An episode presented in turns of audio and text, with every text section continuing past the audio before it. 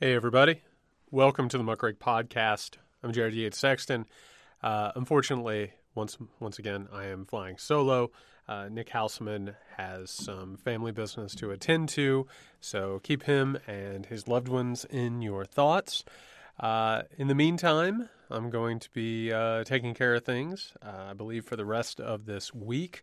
Uh, on the Weekender edition on Friday, uh, which again is for patrons only. All you got to do is go over to patreon.com slash muckrake podcast to get those full episodes.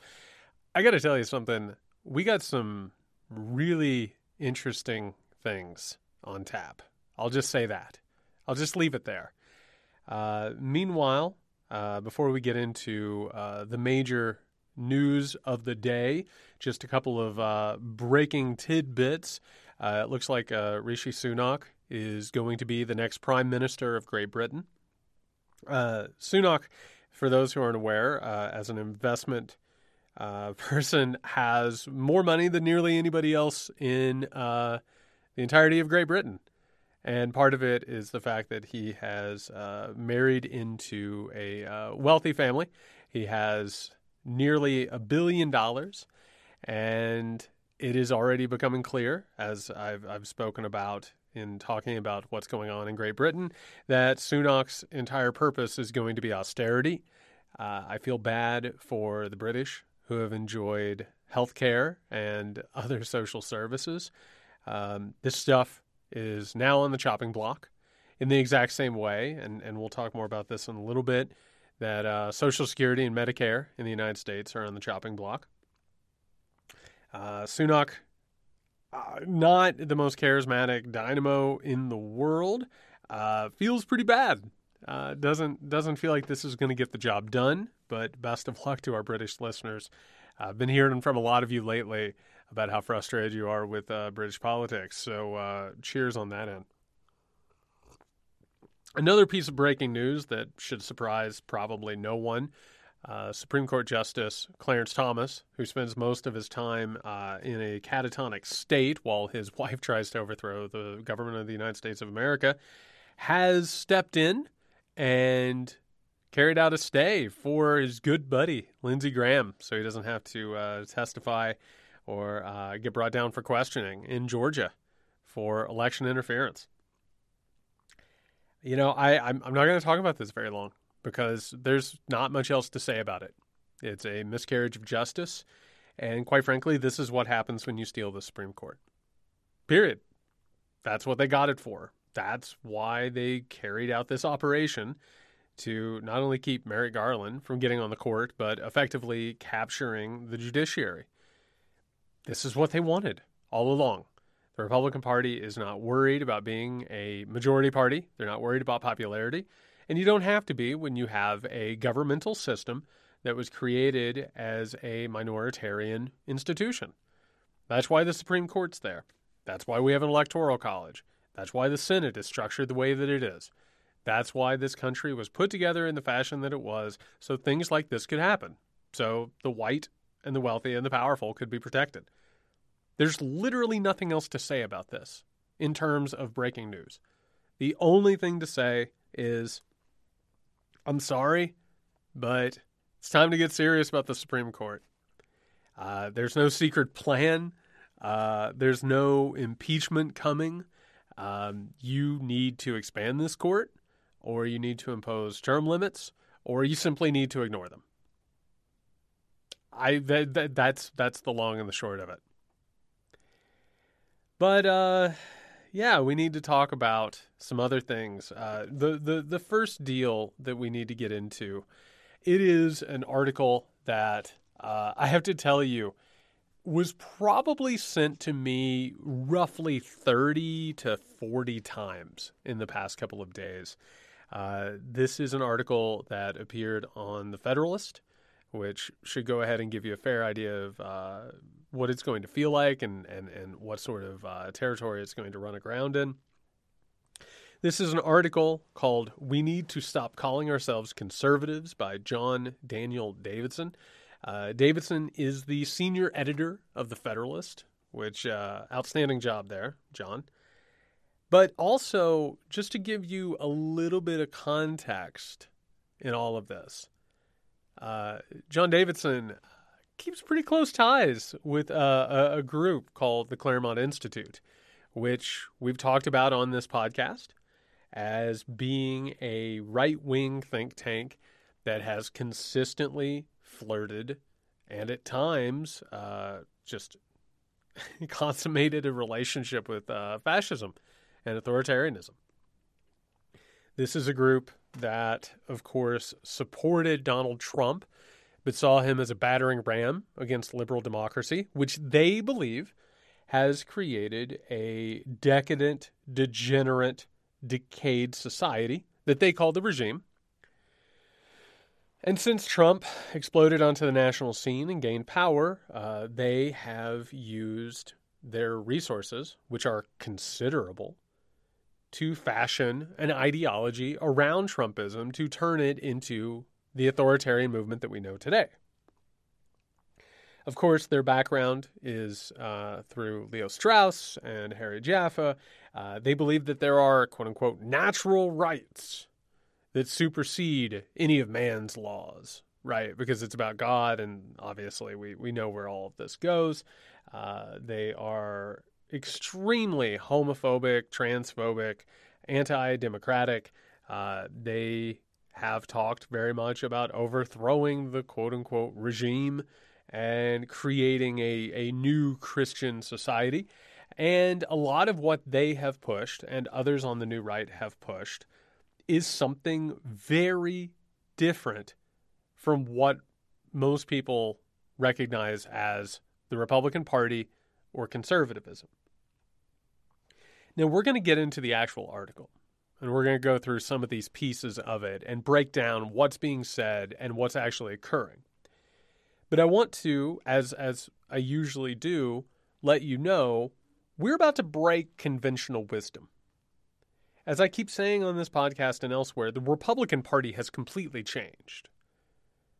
In the past, it was neoliberal, right? It was about getting rid of regulations, it was about promoting uh, policies that, you know, helped the wealthy and the powerful to become more wealthy and more powerful uh, cut social safety programs, uh, shrink the government at all given times, basically leave the government there to carry out wars and to serve as a bailout mechanism in case the economy cratered, as it always does. In that time, uh, this neoliberalism, of course, hollowed out a lot of a lot of America, not just in terms of industry, but also culturally. And this group the Claremont people, uh, some of these Federalists, uh, obviously John Daniel Davidson, as we're about to talk about, believe that that neoliberal order is reaching its end. I happen to agree with them. I actually happen to think that some of their diagnoses are correct. And that's actually what happens in a lot of these authoritarian movements. They actually say, hey, you know, this system isn't working and something needs to be done. And that's where they branch off from neoliberal Republicans, neoliberal Democrats, moderate Democrats, liberal Democrats. Uh, progressive Democrats and leftists, of course, say that something needs to change. But there's that large center and center right that's like, oh, things don't need to change. What are we talking about here? And meanwhile, the American people, as we've seen, not just with the electing of Donald Trump, but with this embrace of authoritarianism, they understand that something needs to change. Now, just because they have a diagnosis right, and we'll talk about why they have the diagnosis right, because it is really interesting what's happening here. It's mind bending. This isn't the kind of stuff they could talk about on CNN or MSNBC or even really the New York Times or the Washington Post.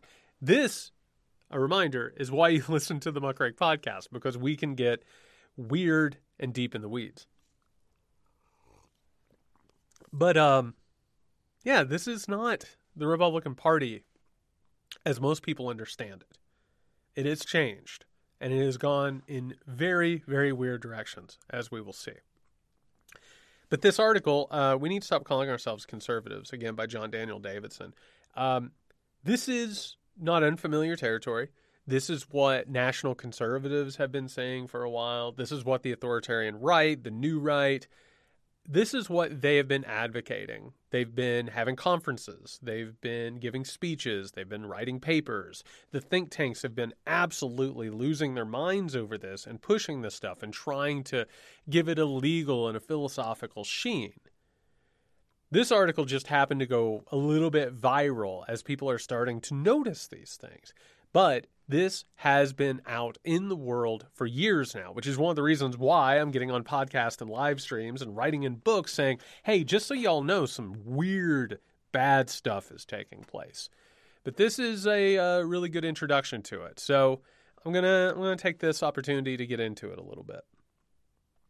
So we need to stop calling ourselves conservatives. This is how it opens. Quote Given the state of America in 2022, conservatives should stop calling themselves conservatives. Why? Because the conservative project has largely failed, and it is time for a new approach. Conservatives have long defined their politics in terms of what they wish to conserve or preserve individual rights, family values, religious freedom, and so on. Conservatives, we are told, want to preserve the rich traditions and civilizational achievements of the past, pass them on to the next generation, and defend them from the left. First of all, before we move forward, what a load of horse shit. Uh, th- it's never been about conserving or preserving. Uh, in fact, like conservatism has always been pointed in the direction of quote unquote progress, but it's managed progress, right? It's progress that happens on the broken backs and the splintered bones of vulnerable minorities and their enemies, whether or not that's black people, that's women, that's gay people, that's trans people, or the poor. It's never been about conserving, it's about moving forward in a general direction. In America, conservatives and classical, classical liberals alike rightly believe an ascendant left. An ascendant left. By the way, if you haven't read my article, The Myth of the Left, there is no ascendant left. The only thing that's happening right now is that there is a popular movement among the people against capitalism and against the system as it stands. The way that it has been expressed, whether that's through wokeness or cancel culture or Me Too or in our popular culture, is largely defined based on how it reacts to the problems of the current moment and whether it moves in a direction that actually fixes things whether that's Me Too or actual critical race theory or actual history and actual science, or through popular culture and through corporate products, it's a matter of salving those things by profiting off of a people, uh, a personal and people's desire to change things. There's no ascendant left. There's a burgeoning labor movement that could somehow or another graft onto a lot of this dissatisfaction, create an ascendant left, but this is a fantasy in their mind. It wants to dismantle our constitutional system, this ascendant left, which is uh, very rich, actually, and transform America into a woke dystopia. That's right, everybody. It will be legal for you to have a he or a him or a she or a her pronoun. That's right. That's going to happen when Emperor Dark Brandon makes it happen, right? The task of conservatives, going back many decades now, has been to stop them. In an earlier era, this made sense. There was much to conserve. But my honest appraisal of our situation today renders such a definition absurd. After all, what have conservatives succeeded in conserving? In just my lifetime, they have lost much. Marriage, as it has been understood for thousands of years, it's always marriage. It's always marriage. And by the way, whenever they talk about traditional marriage, they're talking about patriarchal power. They're talking about men being in control. And at the heart of this, by the way, is a total and utter fear that white men aren't going to be able to live the lives that they've been living without consequence. That's always at the heart of these things. The First Amendment. That's right. The ascendant left is taking away the First Amendment. And again, we we all know this. This is about cancel culture or the idea that if you uh, say something absolutely repugnant, like Jews control the world or something like that, and you might lose your ability to make money in this economy. First Amendment, obviously. We've lost any semblance of control over our borders. Absolute brainworms here. A fundamental distinction between men and women. And again, this goes back to patriarchal power, and especially of late the basic rule of law. That's right, people. Cats, dogs living together, mass hysteria. Crime. You can't even go outside of your hotel without being terrified of crime. Now, what John Daniel Davidson does in this is he takes this in a very, very specific direction, which is part and parcel of the argument that is made by the new right. And the argument that is made by the new right is this that this stuff that is taking place, whether or not it's the problem of wokeness or the ascendant left or the destruction of America and the family and family values, that the problem is technology. It's not that it's an absolute figment of their imagination. It's not that people are waking up to power structures that hold them down and oppress them and exploit them. It just so happens that you can get on YouTube and, I don't know, watch videos all day. He says, quote, instead of questioning these technologies, including social media and the internet, asking whether they would contribute to human flourishing, conservatives acquiesced to their inevitability and focused instead on narrower issues. The result has been the transformation of society within the span of a single human lifetime, and with it the wholesale destruction of our traditions and the looming implosion of Western civilization. By the way, real fast, quick note my book, The Midnight Kingdom A History of Power, Paranoia, and the Coming Crisis, available for pre order right now. You can buy the book and you can see how this exact same argument has been made for centuries. That's right.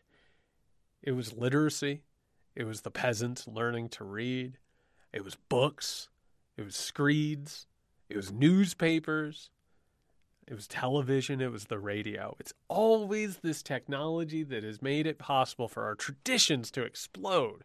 It's the exact same argument every time. And these people constantly say the technology is the problem. Otherwise, we could just live in a perpetual peaceful state in which nothing changes. And they blame that for a loss of power or a loss of hierarchy, right? That's what they always, always do. He says, and, and by the way, this is what the fascists did. I mean, it's just, it's, it's, I laugh because it's so obvious and because the playbook has just never changed. It just, it's just the, it's the same stories, man. It's that the Jews have infiltrated baseball and they've infiltrated the radio, and that's why things are changing.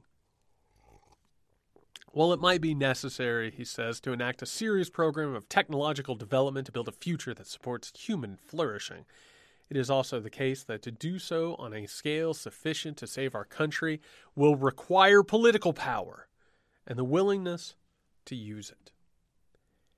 Now, this is an important thing. The argument that Davidson, or yeah, that Davidson is making here, is again an argument that fascists and reactionaries have made for centuries. the story is this that conservatives have been weak, that they have played by liberal rules. And I'm talking about capital L liberal rules. And here are liberal rules there is a law that is supposed to treat everybody equally right? The idea that justice is blind, which is, again, absolute horseshit because liberalism is absolutely riddled through with uh, hierarchical notions that uh, serve the, the wealthy and the powerful.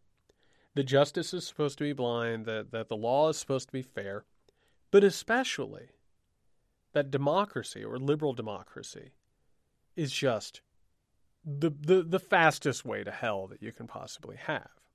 And if you listen to any of these people, their podcasts, their speeches, you read their books, you read their articles, what always comes through is this that there is a natural hierarchy. Notice the word natural, by the way. We're not talking about going out in the woods. We're talking about the way the world's supposed to work, right? And the idea is that the natural hierarchy sorts us out, right? You have the elite, like the actual elite, the actually talented and the strong. And in a non democratic system, a conservative system, a monarchical system, a hereditary system, by the way, which is the idea that, you know, and tell me if this sounds familiar, wisdom and power and talent runs in the blood, which is, of course, why you have to put on a swastika and dab it with a blood flag because the power is in the blood, the myth of the blood. It's always the exact same thing. But the argument being made is that liberal democracy is weakness. It just inherently opens up all of the world for mediocrity to be rewarded because most people are mediocre or worse. Most people should be underneath the heel of that small, talented elite. And as a result, because conservatives have elections, because they participate in elections, because they campaign for office, because they talk about the sacredness of institutions, because they do all of that, what they're actually doing is they're allowing liberalism and the left to run rampant. So, in this, the call here is we're not playing tough enough. And if we don't take this seriously, and if we don't play total and absolute hardball, which, if you're reading between the lines, is the dismantling of representative government, the dismantling of the rule of law as we know it, and liberalism in totality, and that is capital L liberalism, which involves both Democrats and Republicans alike. If you're not willing to dismantle all of that and, and get tough and authoritarian and, and, and become your own little Caesar or your own little dictator, well, the world is reaching an apocalypse because that's what's at, at, at heart here. It's always an apocalypse. It's always something that's happening in the future if you don't take care of it right now. Quote, put it bluntly, if conservatives want to save the country, they're going to have to rebuild and, in a sense, refound it. I'm Just going to take a little sip of my coffee. Refound it. Because here's the thing, everybody that is not just like a flippant phrase. They literally think that they need to move beyond the Constitution. Because the Constitution, for those keeping track at home, was capital L liberal. Because the secret that a lot of these people harbor, they'll talk about the founding fathers, they'll talk about their wisdom, they'll talk about tradition. But what they actually truly understand, because these people actually study history and these people actually study uh, the ideas behind uh, history, what they actually understand is that the founding of America, even though it was flawed, even though it was based on a bourgeois hierarchy, uh, moving from kings and queens down to white wealthy landowners. What they understand was it was done specifically to move beyond hereditary religious backed power. So, why refound? Because they need to get rid of that constitution. And they need some sort of a mechanism to put in place this idea that there is a God or there is a natural law that allows them to do whatever they want because they can't win elections. They're not interested in winning elections. There has to be a story that legitimizes this. He goes on. And that means getting used to the idea of wielding power, not despising it. Because that's the problem with the Republican Party, right? Is they despise having power. My God. Quote, why? Because accommodation uh, or compromise with the left is impossible. One need only consider the speed with which the discourse shifted on gay marriage, from assuring conservatives ahead of the 2015 decision that gay Americans were only asking for toleration to the never ending persecution of Jack Phillips. The left will only stop when conservatives stop them, which, by the way, is like very, very eerily reminiscent of what was said in Spain uh, before the Spanish Civil War, in which fascists took over the country. They had to. The leftists, they weren't going to stop. They had to be stopped. They were going to turn Spain into a socialist, communist nightmare. There were so many conspiracies being carried out. They weren't going to stop unless they were stopped.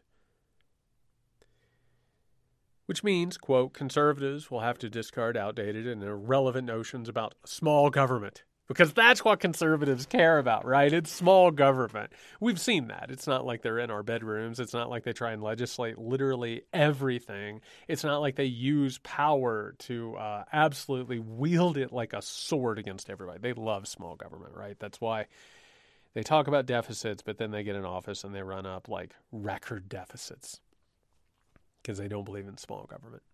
Quote The government will have to become, in the hands of conservatives, an instrument of renewal in American life, and in some cases, a blunt instrument indeed.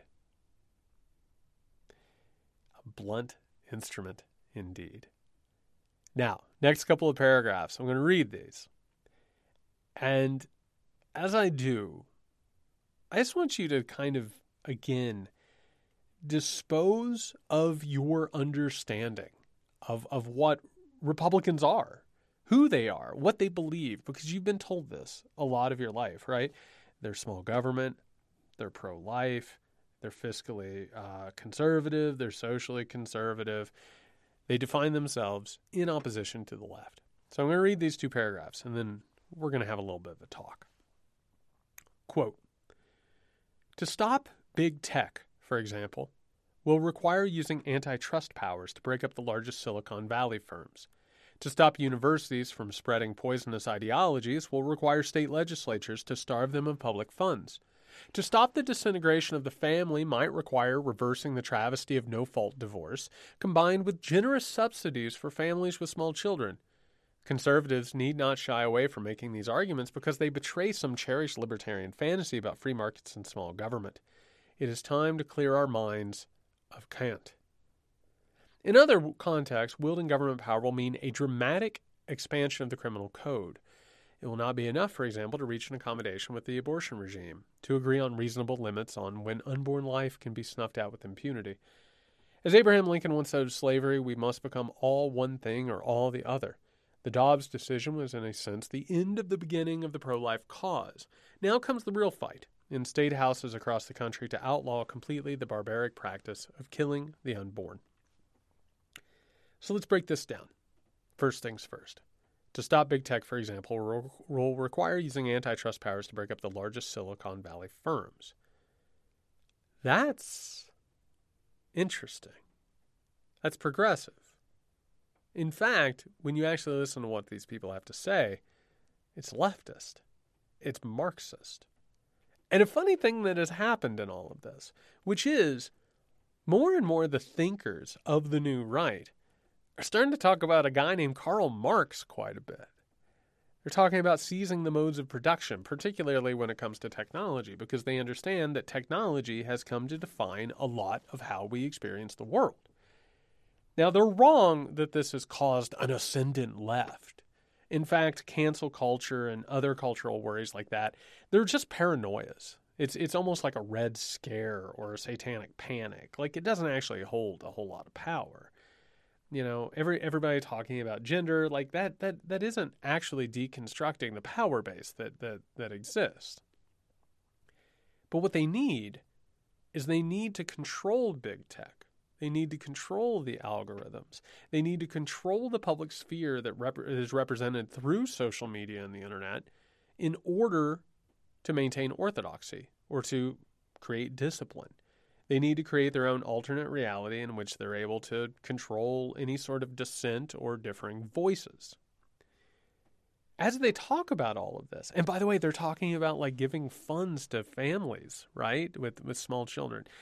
It'd be really interesting, by the way, and and again, I hope that this never comes to pass. You know, to go to an alternate reality and see like when this legislation gets passed, exactly how it's worded in order to help white people specifically, because it absolutely will be. This is right wing Marxism. Period. That's what they've done. And the reason why their diagnosis is correct is because they understand that the neoliberal regime that is powered by global capitalism and hypercapitalism unleashed by neoliberalism, they understand it doesn't work. They're mad because neoliberalism erased a lot of traditional things and because there's always place in the market for differing ideas the market will go ahead and allow you to have leftist products and to let you have leftist entertainment.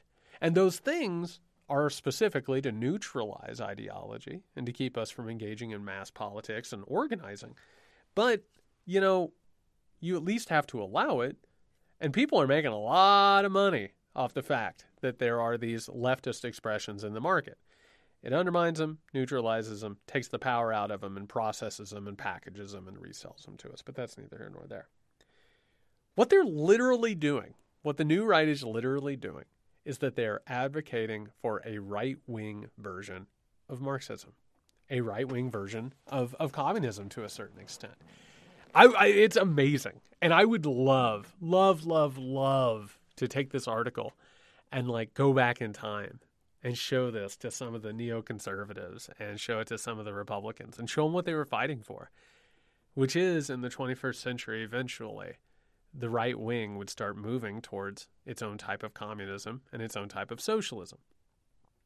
This isn't surprising. Every time the capitalism starts to go into crisis, you start to have these polarized attempts to explain what's going on. The left will say, hey, guess what? Marx was right about capitalism's inherent contradictions. He was. Now, whether or not he was right in saying that there needed to be a dictatorship of the proletariat or eventually would lead to world revolution, that's up for, for you as listeners to decide and argue amongst yourselves. God knows that argument is happening somewhere right now underneath a poster of Che Guevara. But what happens on the right is that that liberal, capital L, liberal center, in this case neoliberal, Mitch McConnell, people like him, those types of Republicans, or, you know, like a Bill Kristol, a lot of these people who are now never Trumpers. Those people are engaging in the capitalist society. They're they're engaging in the reality that capitalism has created. Meanwhile, whether it's the evangelicals or it's, you know, the authoritarian right, they recognize that this deal isn't a good deal for them. Why? Because what comes along with capitalism? One of the side effects of it is multiculturalism or cosmopolitanism, as, as it, it's usually said. Why? Because nationalism isn't all that important to capitalism. You can make money off of it, you can grift off of it, but what capitalism always wants is a world market. You want to be able to bring things from other cultures. You want these cultures to mix because it allows more markets to exist and, and, and easier access to resources. It allows uh, cheaper labor. So the side effect of that is multiculturalism or cosmopolitanism. Nationalism hates that. It literally wants to go ahead and create protected markets, right? Which is something that we're seeing right now. We're watching global capitalism start to roll back. And as a result, we're going to have American industry. We're going to have investment in American production. We're going to stop, you know, relying so much on China and other countries, not just because of supply chains, but also because we want to stop the rivalry with American hegemony. We want to go ahead and protect our own market. So you're seeing like this sort of reversal of, of, of global capitalism. And as that's happening, and as there's a crisis, same way we saw in the 20s, same way we saw in the 30s, same way that we saw before all of that, the right starts to understand that the only way it's going to gain power over time is to start adopting tenets of the left. But here's the thing it's not widespread socialism, it's not widespread communism, it's for particular groups. And I know what you're saying at home, and you're completely correct. It's about white supremacy. It's about making sure that protected classes of white people are the ones who benefit from these programs. What is being argued in this article and what the new right is arguing is that they want to take control of the system as it exists, with its tech, with its economy, with its politics, all of it. They want to take it over and they want to reprogram it and they want to make it specifically for a chosen group. In this case, it's it's white evangelical people, but particularly white wealthy evangelical people or people who understand that evangelicalism is a useful ideology in order to legitimize what they do. In all of this, what's being created is a new type of politics that moves away from traditional Republican Party politics.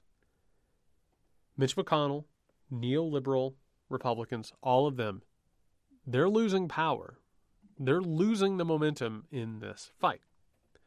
So, what are we arguing? We're arguing to change the economy. We're arguing to seize the modes of production, particularly technological production, which again, man, they love Marx right now. Absolutely love it. But we're also talking about changing the criminal code so we can start going after people, so we can start using it as a weapon, so we can make sure that instead of justice is blind, or that you know we have a, a system of law that treats everyone equally, it becomes a political weapon. And I know what you're saying right now. You're like, man, this sounds a lot like fundamentalists.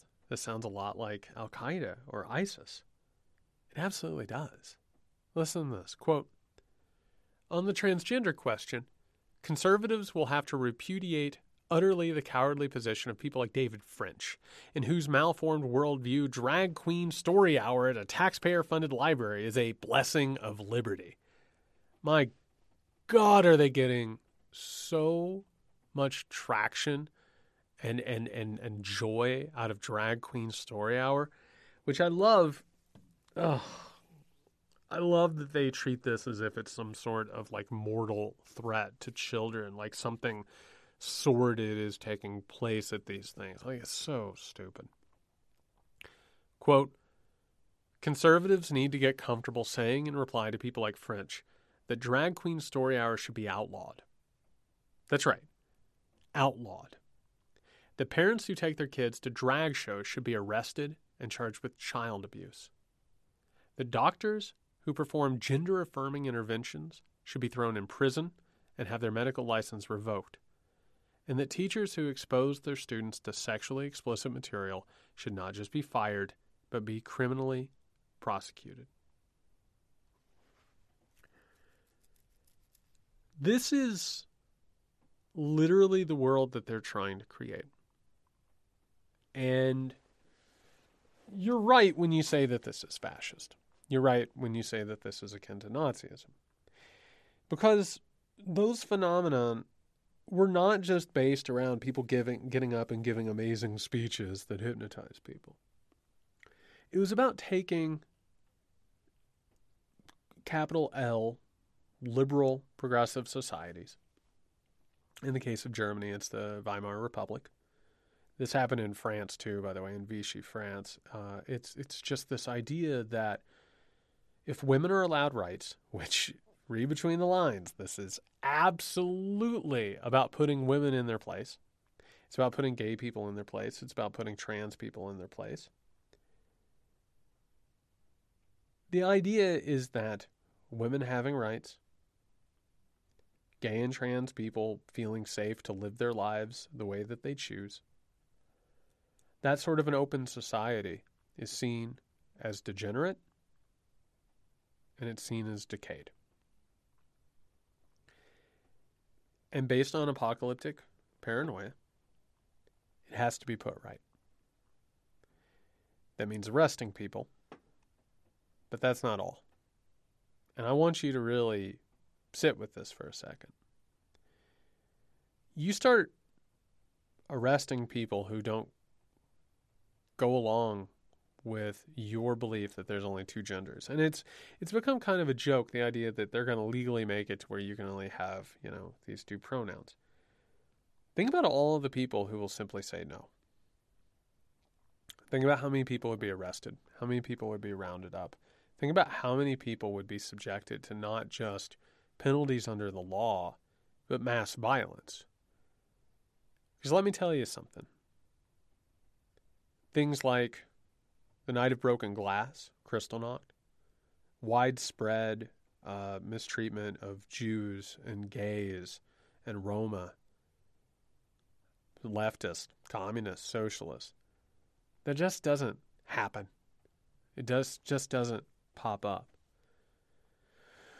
What happens is a reactionary movement, like the fascists, like the Nazis, like these people, they push an agenda that says this is the problem. This is why your groceries cost too much. This is why your dollar doesn't go as far as it used to. This is why things feel bad. It's because of these people. It's because society has become degenerate and decayed. That scapegoating has already created violence. We've already seen people killed, we've already seen bloodshed. You start outlawing these things, actually passing laws. And by the way, the, the, the scapegoating and the spotlighting starts before you pass the laws, which will lead to widespread violence and harassment and intimidation. Those laws start getting passed. We're talking people getting killed in the streets. And it will be absolutely laundered and legitimized by sickos like this. It's part of it. Society's under attack. The nation is under attack. This is evil. This is degenerate. And if you don't think this is possible, and if you're sitting at home and you're like, yeah, listen, this is all pretty disturbing, but there's no way this could ever take place.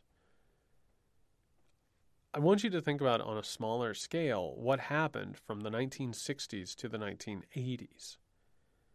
You had massive upheavals in the 1960s. Of course, you had civil rights, you had the anti war movement, the free speech movement, the feminist movement, the gay rights movement. It seemed like change was possible. In fact, that movement was even more sort of imbued with activism and organization, which is one of the reasons why neoliberalism cut it out at the knees. The reaction was the 1980s. And in the 1980s, you see everything from, I mean, my God, a generational, uh, you know, affliction of, of AIDS in the gay population. They just allow untold amounts of people to suffer and die. You see feminism uh, just absolutely ridiculed and put in its place. And on top of that, you see a cultural, societal wide satanic panic. We're talking about like major news organizations, like supposedly serious people, journalists, politicians, talking about Satan lurking in the shadows. What is happening right now is going to be an equal reaction to what has been happening over the past couple of years. And the advent of social media and the internet has created an outlet to people to feel safer, to identify with other people, to realize that they're not alone, that maybe there's nothing wrong with them. The equal and opposite reaction, and even overreaction, will be stunning if this comes through. I have to tell you what Davidson has written here uh, is a really, really important insight into what they want. If what Davidson is advocating here and what it, the new right is pushing for and organizing for and fighting for, and by the way, they're fighting harder than what the opposition is fighting. Like there are people right now who are organizing, who are working on votes, who are doing all this. The people who should be fighting this, the politicians, the journalists, the media, uh, they they're not paying attention to this. They don't want to. And why? Because they're like, ah, you know, maybe if this stuff happens, I don't know, maybe they'll still protect my money and my power. But if this comes to pass, I can't even tell you how many lives will be lost. I can't even tell you how much suffering there will be. Because to roll back progress on a scale like what Davidson is advocating here, to create this neo fascistic authoritarian state, and also to have like a failing economy, a bipolar world, uh, sort of the the rolling back of not just progress but neoliberalism. Uh, it's it's it's it boggles the mind. Like I talk about this stuff all the time. I cover it. I analyze it. I have had to develop a pretty good callus when it comes to this stuff because how could you not in order to cover it necessarily? It makes it makes my skin crawl. It's it's almost too much for me to imagine. The the tragedy, the the people I care about, the people I love, the people out there who are vulnerable already and already suffering. The idea that this could take place, I mean, the the the results would be catastrophic. Davidson says, quote, to bring this article to a close, if all that sounds radical, fine. It need not at this late hour dissuade conservatives in the least. Radicalism is precisely the approach needed now because the necessary task is nothing less than radical and revolutionary. To those who worry that power corrupts, and that once the right seizes power, it too will be corrupted, they certainly have a point. If conservatives manage to save the country and rebuild our institutions, will they ever relinquish power and go the way of Cincinnatus? It is a fair question, and we should attend to it with care after, emphasis Davidson's, after we have won the war.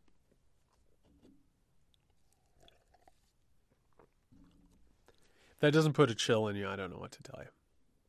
If you think this is just going to work itself out, I, I, I don't know what to tell you. This is the defining ideology of not just the new right, but what is taking over the Republican Party. And the Republican Party, much like what happened with the Tea Party in 2010, is going to accept this and go with it and run with it. The conspiracy theories that they're using to uh, consolidate power right now, it's all part of this. You have to believe there's an evil conspiracy against the United States and against evangelicals and against God in order to vote for Republicans right now or you have to say, eh, my pocketbook is what matters, and I'm sure they'll take care of things. Those are the two sort of avenues toward it right now. And that all leads to this. I did a bourbon talk last night. I'm um, taping this on uh, Monday, October 24th. I did a bourbon talk last night, Sunday night. And I said one of the things that you might have noticed already, but is definitely going to become part of your lives you're going to start seeing people in your life who were very vocally against Donald Trump, who had signs in their yard, hate has no home here, here we believe. You're going to see people who, you know, put the hashtag resistance or cheered on Robert Mueller or you name it. And they're going to start accepting some of this stuff. And they're going to do it if they haven't started already. I, I have I have a bunch of people that I've started to notice this with, and it's discouraging and heartbreaking and hard, really, really hard. But it's inevitable that some of these people are going to accept it and even champion it. And it has to do with their own wealth, their own position in life, and a view that, you know, I don't know about this transgender stuff or this gay stuff or you know, I, I am tired. I'll just go along with it, and you know, I, I just need to vote for my checkbook. There's going to be people who go along with it, and it's going to be made to seem almost hopeful, if not jubilant, by our media. They're already doing it. The problem all along for them was Donald Trump. He didn't have the decorum. He was abrasive. He was rude. He was openly racist. He was openly sexist. He was openly xenophobic. He didn't play the role of president the right way. He said the quiet part loud. They hated him for those reasons. They didn't hate him because they necessarily disagreed with him. In fact, for a lot of people, I think it reflected back to them the parts of themselves that they hated knowing was there their own misogyny, their own racism, their own self dealing and self interest. When we move past Trump, and it feels like we are, whether it's Ron DeSantis or somebody else or Kari Lake, I, I don't know, whoever it is the economic situation, the situation with the neoliberal machine, because the neoliberal machine, by the way, needs something else. It is failing. It needs to install discipline. It needs someone to take the wheel and, and, and react as a strongman. It's either that or we change things, which the leftist idea, which I happen to subscribe to, is we need massive change. This system sucks. It's always sucked. It's it's it's intentionally cruel and it doesn't work. I agree with them when it comes to that. It just so happens that I don't think that the answer is discipline. I don't think the answer is hurting certain people, which is what they believe. Our media and our political class are already starting to accept this. Parts of the country are already starting to accept this. Think about these quotes that I read because this is just a sampling. I have to tell you, I've, I've been I've been reading up on Christian nationalism, national conservatism, this this new right. I've been reading up on this the past 6 years. This is the reason why this went viral is because this is the most accessible version of it, the most cleaned up version of it. And I, I saw where some people who listen to the podcast and are on our Discord and all of that, I saw that they were like, oh my God, can you believe that? People were emailing. They were like, can you believe this? And it's like, absolutely, I can believe it. This is tamped down. This is toned down. Seizing all the power and using it to outlaw your enemies and using the power of the state uh, to, to inflict ideological uh, orthodoxy that's only the beginning of this stuff.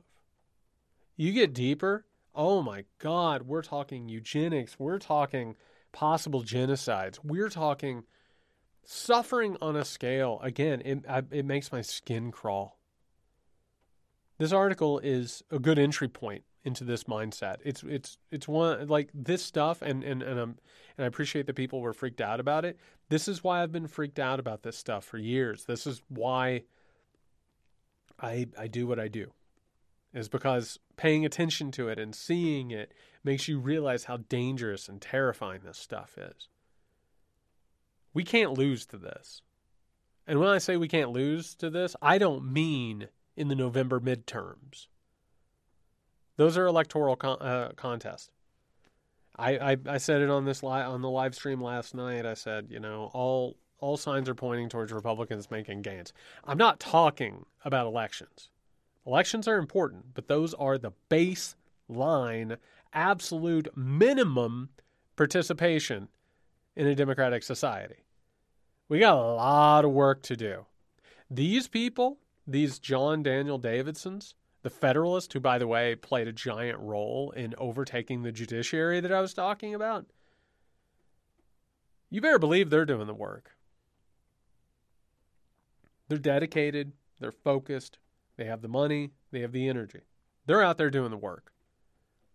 When I say that we can't lose to this thing, I'm not talking about the midterms. I'm not even talking about the presidential election of 2024, which, by the way, is going to be part of the rollout of the larger ideological uh, implications of this stuff. And we'll cover that more on this podcast. I'm talking about we can't lose to this overall. We have to outwork these people. And we have to we have to expose what this is and what it means. We have to make people uncomfortable. People who are talking about like, ah, maybe this is okay. Maybe those people aren't so bad. Maybe DeSantis isn't so bad. Maybe national conservatism will work out. You have to make those people uncomfortable. Because the bourgeois, the middle, the middle class, the, the white population of America, I got to tell you right now, this is the makeup of the groups that made fascism, Nazism, and other authoritarian reactionary movements like this possible. We just can't lose to it. We can't. And we're not going to. And that's why we do the work. That's why we do this podcast. That's why we keep struggling against this stuff because there is a better future that is possible. But I got to tell you that this this is bad bad news. I'm glad some people are starting to wake up to it. All right, everybody. That's going to do it for this show. I appreciate you going through this with me.